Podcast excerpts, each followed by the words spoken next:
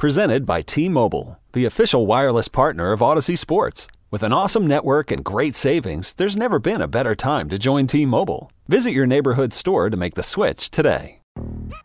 Yo, Trey. Kevin, what's up, man? You know, I've been thinking, what would have happened if the NBA never vetoes the Chris Paul trade to the Lakers and we get CP3 in the same backcourt as Kobe in L.A.? Well, you get a very happy Jack Nicholson, for sure. And the Lakers probably win a bunch more championships. CP3 finally gets a ring or two or three, and the Kardashian empire is forever altered. What did you just say? Hey, everybody, I'm Trey Wingo. And I'm Kevin Frazier, and we're teaming up on a new weekly sports podcast from Wondery, Alternate Routes. As former SportsCenter anchors and current sports obsessives, we're consumed by all the what-if questions that make being a sports fan so excruciatingly fun. If you're like us, then you also live and die on the fallout from every drop pass or play call. Each week on Alternate Routes, we'll take a flashpoint in sports, break down what actually happened, then explore every alternate scenario and the ripple effects it would have caused. Follow Alternate Routes on the Wondery app or wherever you get your podcasts. You can listen early and ad-free right now by joining Wondery Plus.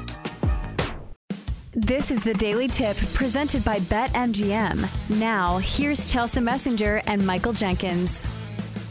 And you know what? We need to play NFL Read and React. So let's bring in our executive producer, Bill Rowland, to help us make some choices here. Good morning, Bill.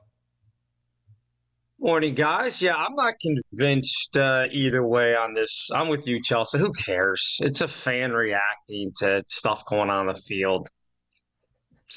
Everybody's making a big deal out of nonsense these days. I don't care. Yeah, I'm with you. I don't either. Here's what I do care about. Who's the best team in the NFL right now? Last two unbeatens get knocked off in week 6. So pop those corks if you're the 72 Dolphins. They're now 5 teams at 5-1 on the season. Dolphins, the highest scoring team in the NFL. The 49ers have the best point differential at plus 97 through 6 games. The Lions, as we know, beat the Chiefs in Arrowhead earlier in the year. Philadelphia's 4-0 in conference play. There's an argument to be made for all of these teams. We'll get a little bit of clarity as Philly and Miami play this week.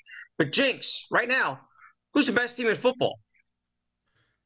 It is the San Francisco 49ers. Also, can I just say, far be it from me, an old guy, to sort of knock a bunch of old guys around, but I'm so over the 72 Dolphins. Like, I get it. You went undefeated. You talk about different era. It was such a different era. They played more games through the Super Bowl. They went 17-0. Now we have a 17-week regular season. So let's not, or 18 weeks, which you can, 17 games in the regular season. So I understand they're celebrating that perfect run. Great job, Dolphins. It was awesome. Oh, my God. That was ages ago. That was a year before I was born, and I'm old. It's the Niners, just because of their defense. Now, the Niners were never going to go undefeated during the regular season. But also, when you look at how they lost. Yes, they lost to a backup quarterback in the Browns, but also that's a tough spot to be in. You come off a huge game where you beat down the Cowboys, and then you go and you take on one of the best defenses in all of football, and you're banged up. But when they are healthy, the Niners are as good as anyone. And I think I could maybe make a case for the Dolphins, but ultimately I'm more of a believer in defense traveling, and we saw that with the Dolphins when they had to go to Buffalo after dropping that 70 spot on the Broncos, and then they get beat up by the Bills. I believe in defense first, and that is what makes San Francisco so good. Let's go, 49ers. Yeah, it has to be the 49ers. I think this is just a very tough game against the best defense in the league, and also a defensive coordinator that's really had Kyle Shanahan's number. I believe Kyle Shanahan now 1-9 straight up against Jim Schwartz. That defense is very good schematically, and also has some incredible pieces, including Miles Garrett on the defensive end. So it's still the Niners for me. And plus, you've got to look at the injuries in that game. Like, every single big name, I think, was on the injury report or just injured during the middle of that game. Christian McCaffrey left, Debo Samuel left. And also, I believe Trent Williams was a little banged up in that game as well. They're still the best team in football, top to bottom. It's still the San Francisco 49ers. It is amazing. You look at the NFL, and Chelsea talked about the injuries. All 5 of those teams have injury issues in some level. Lane Johnson hurt there in Philadelphia. Miami, of course, missing their stud rookie running back.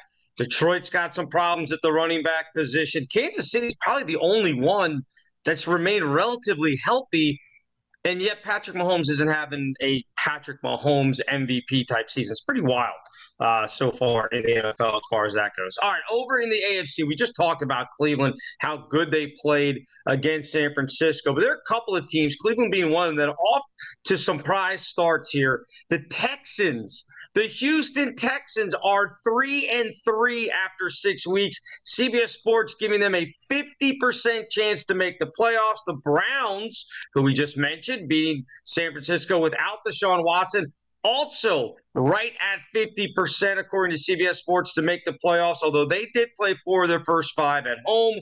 But Chelsea, would you put money on either one of these teams to make the playoffs?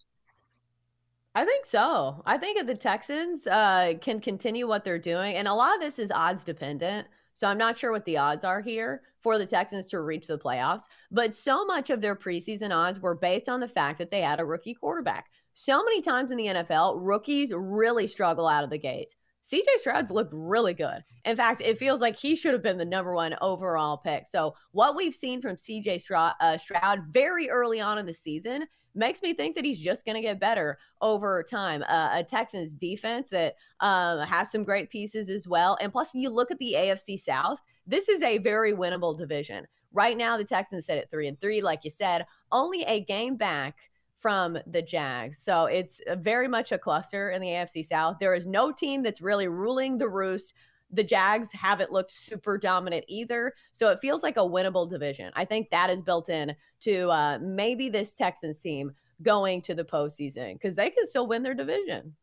Old Man Winter here. If I had it my way, it would stay winter all year long. Short days, wind chill, black ice, and a good polar vortex. Oh, heaven. Wait, is it getting warm in here? Your cold snap is over, Old Man Winter. Spring has arrived. Spring. Spring is here, which means it's the perfect time to get away in the Hyundai you've always wanted. Visit the Hyundai Getaway Sales Event, where you can get great deals on all of our award-winning Hyundai models, like the tech-filled Tucson and Kona, as well as the spacious Palisade. Enjoy wherever you go with the peace of mind that comes with America's best warranty and 3 years or 36,000 miles of complimentary maintenance. But hurry in. These deals won't last.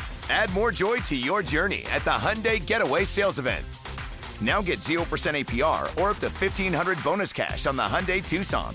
Now, during the Hyundai Getaway Sales Event. Offers end soon. Call 562-314-4603 for details.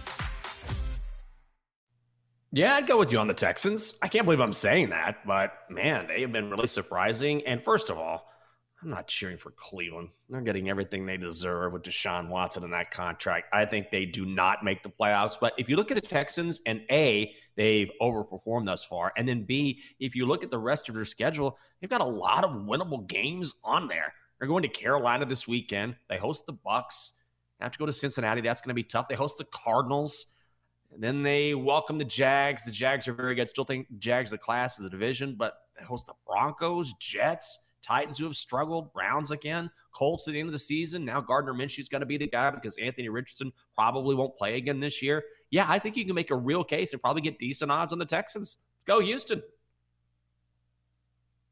Yeah, we just had it up on the board there. They're plus money to make the playoffs. The Browns are minus money to make the playoffs. The Browns, the one thing that they've been able to do, and everybody's been talking about the Dolphins and how historical their start to the season is with their offense. You look at the defensive numbers for the Browns, they're doing historical things on the defensive side of the ball. And Jinx, as you said, defense travels. So Cleveland could be a real problem for a lot of teams down the stretch, even if their quarterback play isn't up to par and that doesn't get them enough points.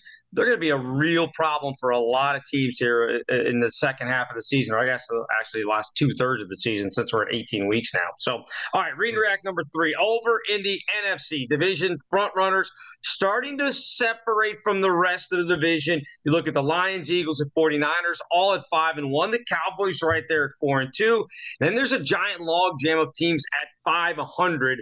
One of them is bound to make the playoffs because, of course, 7 out of 16 teams in each conference make the playoffs. So, Jinx, as we mentioned, about a third of the season is done. Which of these teams sitting at 500 are you going to back come playoff time and think they can get in the NFC. Washington, the Rams, New Orleans, or Atlanta?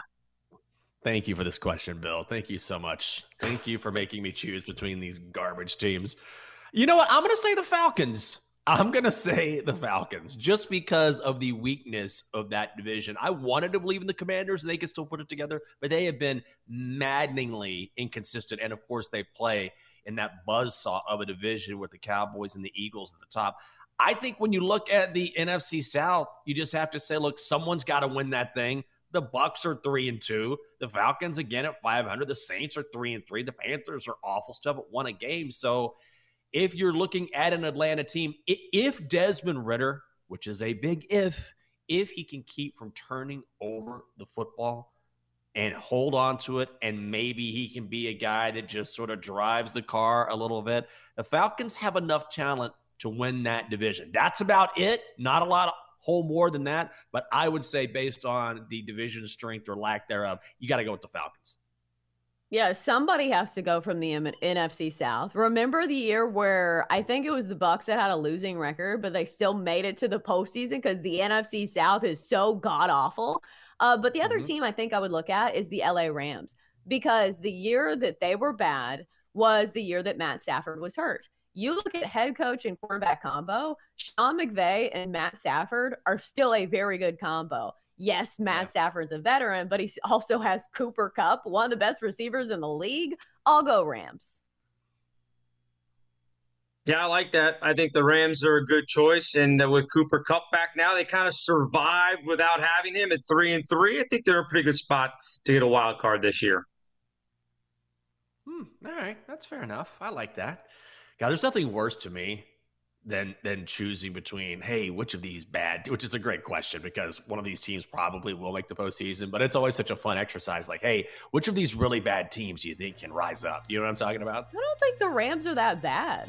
Like, yeah, the Falcons, the NFC South is a dumpster fire, but I don't think the Rams are that bad. I think the Rams are bad. I think they've overperformed, but I don't think they're a good football team. For more, listen to The Daily Tip, presented by BetMGM. Weekday mornings from 6 to 9 Eastern on the BetQL network, the Odyssey app, or wherever you get your podcasts.